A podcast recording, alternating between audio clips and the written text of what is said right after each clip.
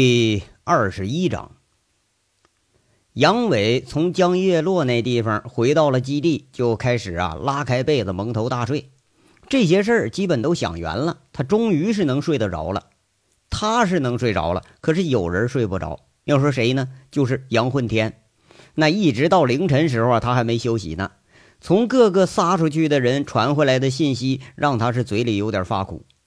从王虎子拉面馆出来之后，侦查员分着几波，跟着杨伟聚集的这几个人，哎，就开始走。得，这笑话啊，是连着出了好几出。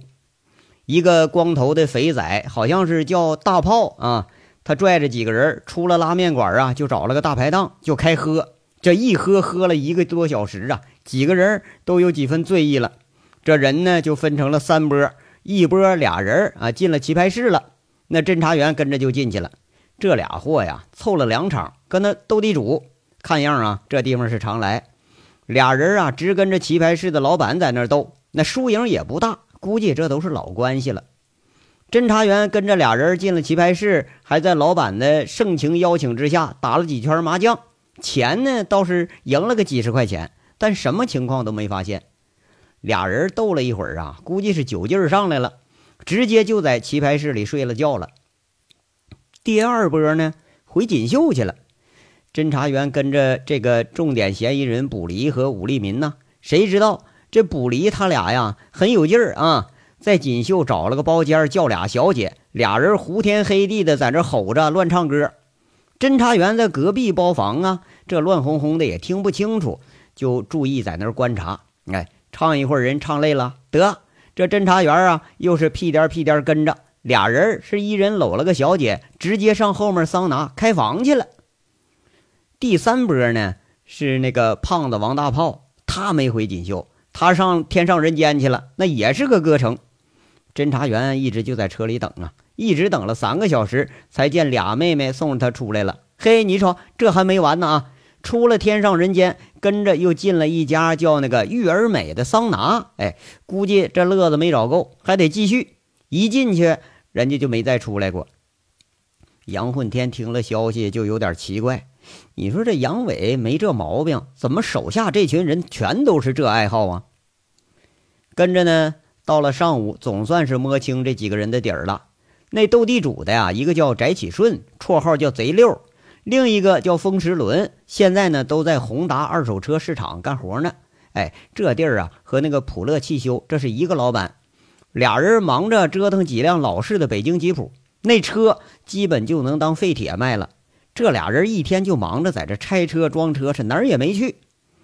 那个胖子呢，叫王继成，外号叫大炮，劳教过三年，他有案底。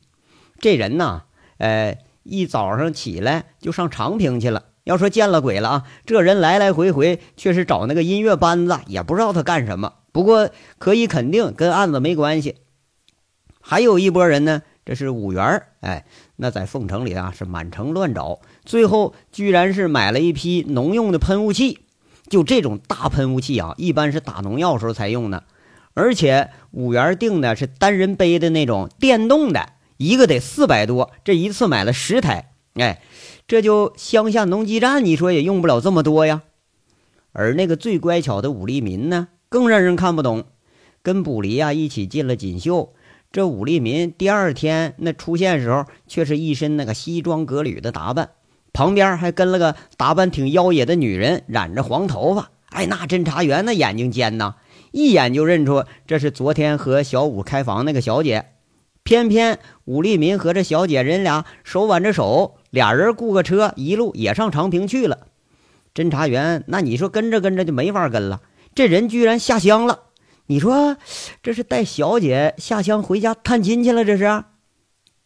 要说最有嫌疑的呀，就是卜离了。那好像都已经有准备了，起床就找车呀，找了一辆车，直接开了，开着就出那个省界了。侦查员一直跟着到了个三百公里以外的邻省省会，这人啊，却是在飞机场等什么东西。接着货之后，又是风驰电掣的往凤城里头赶。侦查员一路啊就跟着，这一路还在这汇报，看这货呀，这个量是不能少了。不过那肯定它不是毒品，那哪个贩毒的也不能说傻到说直接打个包，你装空运，你运毒品吧？就那么运的话，你根本也过不了机场检验那一关呢。杨混天现在更是云里雾里了，他还真就看不明白杨伟到底在这是干啥呢？这是。离长平不到六十公里的柿树湾，快到中午的时候，村里来了个不速之客。这男的是一身白西装，看着是细眉小眼的，跟经常来此地联系拉煤的南方人那长得一个德行。哎，那女的可就骚了啊！抹着艳艳的口红，头发是染了那个几缕金黄，上身是短襟的小衣，胸前鼓鼓的啊，那就跟塞了好几个大馒头似的。不知道的那还真是波大呀，或者是还是电海绵做的呀，反正看着是挺唬人。哎。你看着对视力冲击那玩意儿非常大，是不是？那你你这么的不行，你还得往下身看，一看下身更离谱，居然啊是透明度非常高那种裙子。哎，这一走起路来，裙子这么一摆动，那白生生的大腿是若隐若现。就这地方那个村民哪见过这阵势啊？一进村啊，就看到路过那人俩眼珠子都快掉了。那男的呢，多半是流着口水；女的感觉就不一样了。估计得在背后啊，恨恨的骂一句：“这个骚货！”要呀，果不其然，这俩人还真是来联系买煤的。那这都不用问呢，村里这事儿都是支书那鼓手张当家。这俩人啊，没费啥劲儿就找着村委了。支书正好在呢，这上午的时间一般呢他都在，下午就保不准了啊。那早都联系好，准备要开场打麻将了。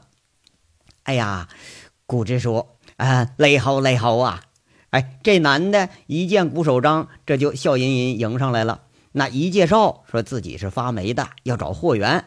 跟来这美女一点不忌讳，就说了：“这我小蜜。”哟，那二位来的不巧啊，这货都已经订出去了。古手章是五十多岁，接过这南方人的烟一点着，那这段时间缺货呀，找货的能把他这个村委的门都给你踩破了。这老古一副老大派头，那。说话在这应付着，俩眼就瞟着这女人翘起来的二郎腿。那从自己这角度一看，直接能看到那白花花的大腿根儿。哎呀，帮帮忙啦，古技术啊！这个煤矿的产量还不是您老人家说的算吗？我们也只不多要，就是凑一个十列车皮呀，六千吨的样子，现款提货啦。那南方人在这笑着。看着鼓手张那色迷迷的样心里琢磨这事儿啊，八成有戏。鼓手张这心里头一盘算，匀个几千吨，那问题还是不是很大。嗯，这段时间他查的紧呐，各家小黑窑基本都是半停产，现在找货的经常有，卖给谁那自己还当得了家。前两天这朱钱锦订货时候，他少说了一部分，为的那就是要卖高价。哎呀，这个不好办呐。现在我们呢就这么点存货，那给了你就不好给人家交代呀。鼓手张是略一思索，这就开口了。不过那眼睛啊，还是不由自主往那大腿那地方瞟两眼。哎，那家伙太晃眼了，就跟有磁性似的，老是吸引着人呢往那儿看。阿美呀，不要老坐着吗？把车上我给古支书准备来的礼物你拿过来呀。那南方人一挥手。跟着叫这个阿美的美女啊，哎，就吟吟一笑出去了。哎呀，估计说啊，您老一定要帮一帮这个忙啦。我啊，呃，今晚在长平顺心大酒店还准备招待您老了。哎，您老要是看着方便的话，咱们可以一起出去乐呵乐呵啦，吃个饭交流一下感情的啦。哎，您要是实在不方便嘞，这个货呀，我们可以缓一缓再要了。那南方人是一脸的大度，看样啊，这是要跟他磨上了。哎呀，这不合适啊！上长平干什么去？不，不去，不去。那鼓手张在这推辞。这段时间请自己的人真不少，经常上长平去混吃混喝去，那都是冲着那两万多吨煤来的。哎呀，古技叔啊，这个拒人千里之外就是不太好了啊！我们来呢，就是跟支书您交一个朋友啊，这一点面子不能不给吧？况且啦，您看我的秘书就阿美，都是非常非常的欣赏您啦，很敬佩您的啦。这南方人说着呀，就把话题有意无意的往阿美身上扯。那古支书还推辞呢，阿美就进门了，手里拿个报纸包着东西，往门里一进，这南方人就赶紧解释。哎呀，古技叔啊，这个村里头送礼实在是太不方便了。我们想呢，多少孝敬一点都不好意思拿进来呀。呃，这里头就两条中华烟，不要嫌弃啊。哎呀，这这这客气啥嘛？这呀，古守章是不置可否，那根本都不带点客气的。阿美呀，给古技叔倒杯水啦。古技叔，您稍等啊，我出去方便一下的啦。这南方人一看好像有点内急，说完话笑着示意一下，就出了村委的门了。这人啊，他血笑着出了门，心里就琢磨：这个阿美这小妖精啊，不知道你行不行啊？这样，人家屋里头，这阿美倒了杯水，笑吟吟就递上来了。那手呢，是有意无意的就碰了一下鼓手张的大手，那胸啊，更是有意无意，哎，就碰了一下老谷那肩膀子。不过呀，这身体一接触，那一刹那又缩回来了。老谷这心当时就咯噔一下子，顿时就有点来电的感觉。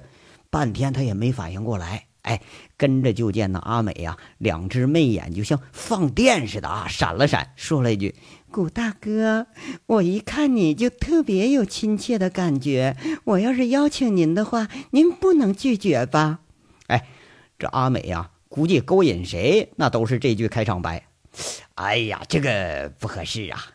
刚才乡文化站说的今天晚上有演出，我这还得安排呢。古守章是蠢蠢欲动，他找了个借口，不过这借口是真的。刚接电话吗？哎呦，谷哥，小妹可是真心邀请您。哎，我们又没提很非分的要求，就是生意嘛，是吧？生意不成，难道咱还不能交个朋友啊？那阿美嗲声嗲气的在这说着，手呢有意无意啊，就把那个裙子哎往起撩了撩，哎，那若隐若现，雪白一大片，中间一点点，看的鼓手章那又是一阵心里像猫抓似的，哎，真痒痒啊！哎呀，你不就是要几千吨货吗？那简单，拿着现金来提货就行了。哎呀，这个家嘛，我还是当得了的。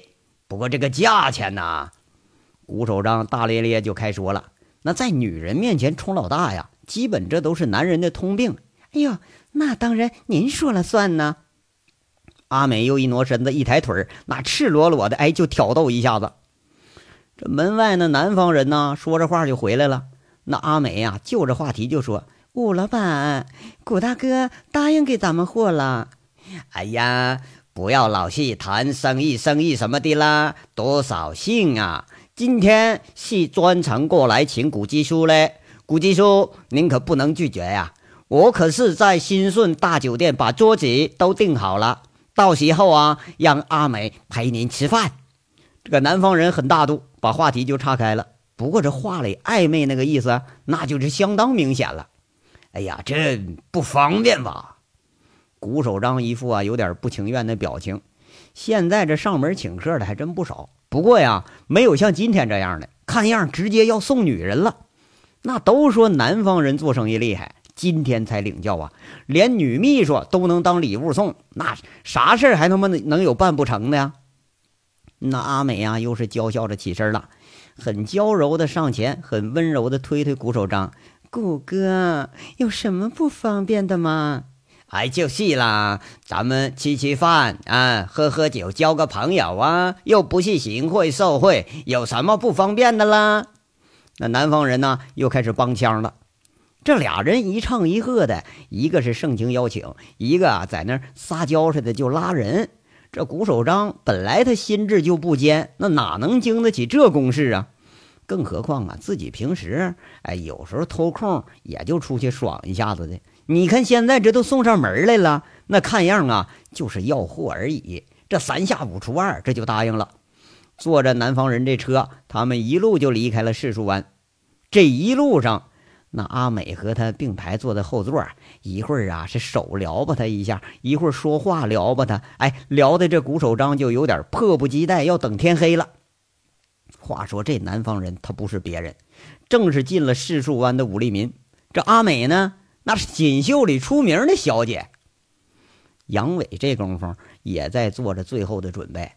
快到中午的时候，一进车场，看着贼六轮子俩人正忙着拉篷布呢，就喊一声：“六啊，车呢？还就这儿呢。”贼六指指自己旁边的车：“嘿，我操！你这车是让人开，你还让驴拉呀？”杨伟直接就给雷着了。哎，就那车啊，外壳是北京吉普车厂七十年代生产那种老式二幺二，那漆都分不出来原来颜色了。四条大宽幅轮胎看着是有点不伦不类，那车居然连个顶都没有，俩人在这现装篷布啊当车顶呢。哥，这不按你要求做的吗？轮子倒也不像开玩笑，在这解释：上山爬坡，四个轮圈呃和那个三三五七零二幺五的宽胎，那什么时候都能爬着地，那只有悍马能比上。哎，这车吧，它就没漆，谁爱怎么滑怎么滑去，咱不怕。车顶是软的，两层篷布，里头加上钢丝网，你就别说砸了啊，拿刀你都划不开。哥，这可是我和六子加工了一个多月的车，我们都准备要自己玩呢。哟，是吗？杨伟倒是相信轮子的话，这小子靠谱。那跟着就挺怀疑的问着：“那发动机得二十年了吧？能用不啊？”嘿，你试试啊！贼六和轮子那都是一脸神秘的表情。杨伟他也不客气，开了破破烂烂的车门就上车。这一打着火，车子怒吼着就吓了杨伟一跳。这可绝对不是北京二幺二的发动机。杨伟干脆开车就出了车场了。眼看着路面不高，直接呀就冲下了河滩地。他连转四个急弯，专挑啊一个四十多度的那个土坡就冲上去。跟着又开了一个足有二十公分深的大泥沟里头，爬坡没问题，肯定碰不着底盘那个制动鼓没问题，这上下跳到感觉不到都碰到轮罩了。哎，你要走乡下那路，这正好，在最后冲出小泥沟子那一下子，大轮子卷起泥巴甩的老高，就一感觉真爽。嘿，这他妈才叫真正的吉普车呢啊！杨伟一下子喜上眉梢了，这俩兔崽子有这一手啊，以后看样是饿不着他们了。这不大一会儿啊，杨伟驾着车就回到了车场。那贼六和轮子笑嘻嘻迎上来，问一句：“哥，咋样啊？”哎，这发动机哪儿偷的呀？杨伟笑着竖了个大拇指：“嗨，这是辆事故车，真正的北京大脚越野吉普，我们花了一多月才把它装起来。”不过呀，没壳，就找了个二幺二的破壳子。哎，就这车啊，你就不说别的，就那制动的法兰盘，我都找了好几个地方。那车那个线路总成是轮子一根一根焊上的。贼六在这牛气哄哄的给介绍着，轮子在那一笑：“哎，那车座子那皮是宝马车上的，那是六顺来的。嘿，成啊，这车归我了啊！”杨伟一拍方向盘，爱不释手的说一句。这贼六和轮子俩人相互一看，轮子小心翼翼的说着：“哥，这车就没牌子呀，除了自己玩，他可上不了路啊。那轮儿从公司拿的，轮子钱我们没付呢。哎呀，没个玩笑啊，把我带来那辆那个护卫车换实心轮，到一块算账。完了，我再给你们俩一人五千，你看咋样？”杨伟这大咧咧一说，轮子和贼六是面带喜色，哎，忙不迭就开始点头了。这边轮子开干了，呃，那边呢，贼六拿着一样东西从工坊跑出来，跟杨伟说一句：“哥，给你挂个车牌子。”这杨伟一看，这这车牌子是啥？武警零三五六叉，红色牌照，这一下就给气笑了，扇了贼六一巴掌，骂他：“你个傻逼，挂这牌子，你是怕别人不知道你这牌照是假的吧？啊？”一直到了下午三点，这车呀才全部准备好。呃，一辆那个改装车，三辆借来的吉普教练车，这金融押运的小车呢，也全都给换上了实心胎。就这教练车那是真不简单啊！国产的就俩字实在。那车上山爬坡是没得说，不过这油耗那也是没得说呀。就这种车型，基本上已经淘汰了。用在这个时候，那还真就是物尽其用。杨伟试了试车，很满意，向俩人竖起了大拇指。杨伟从车厂回来呀，还是把自己锁在办公室里头，他看着地图发呆。要说炸矿这事儿啊，他还真就不是个小事儿。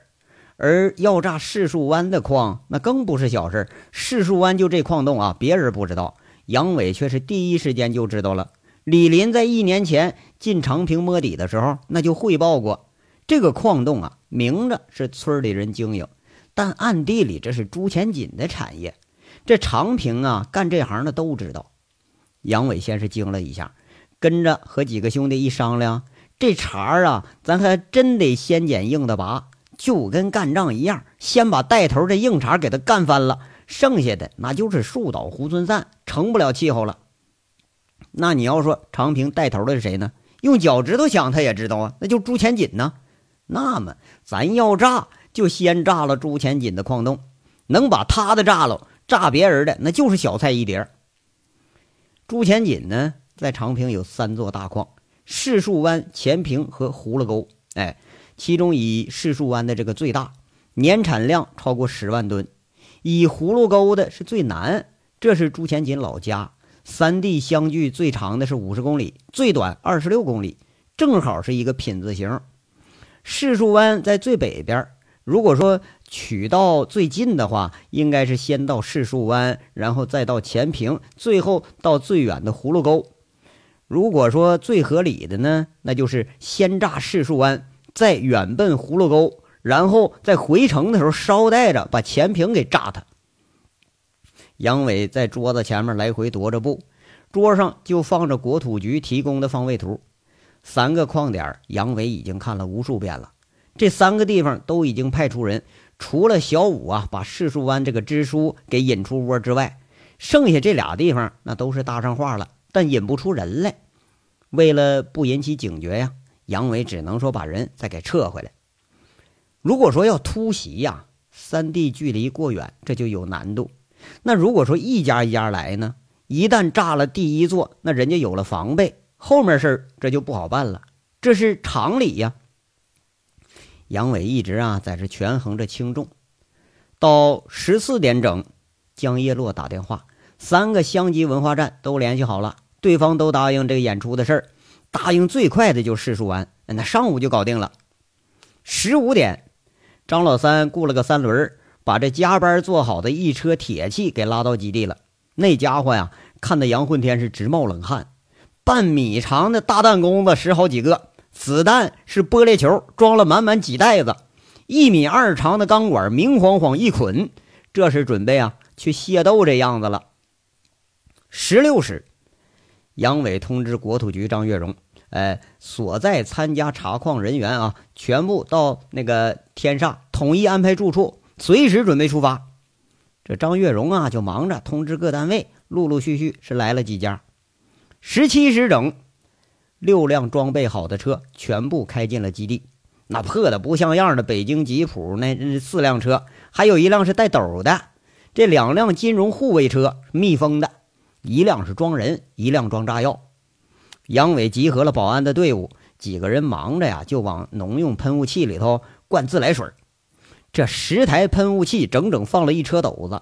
二十名志愿者挑出来之后，杨伟嘱咐了一番，一人发一套口罩和防风眼镜，下达了一个任务：马上睡觉，随时准备出发。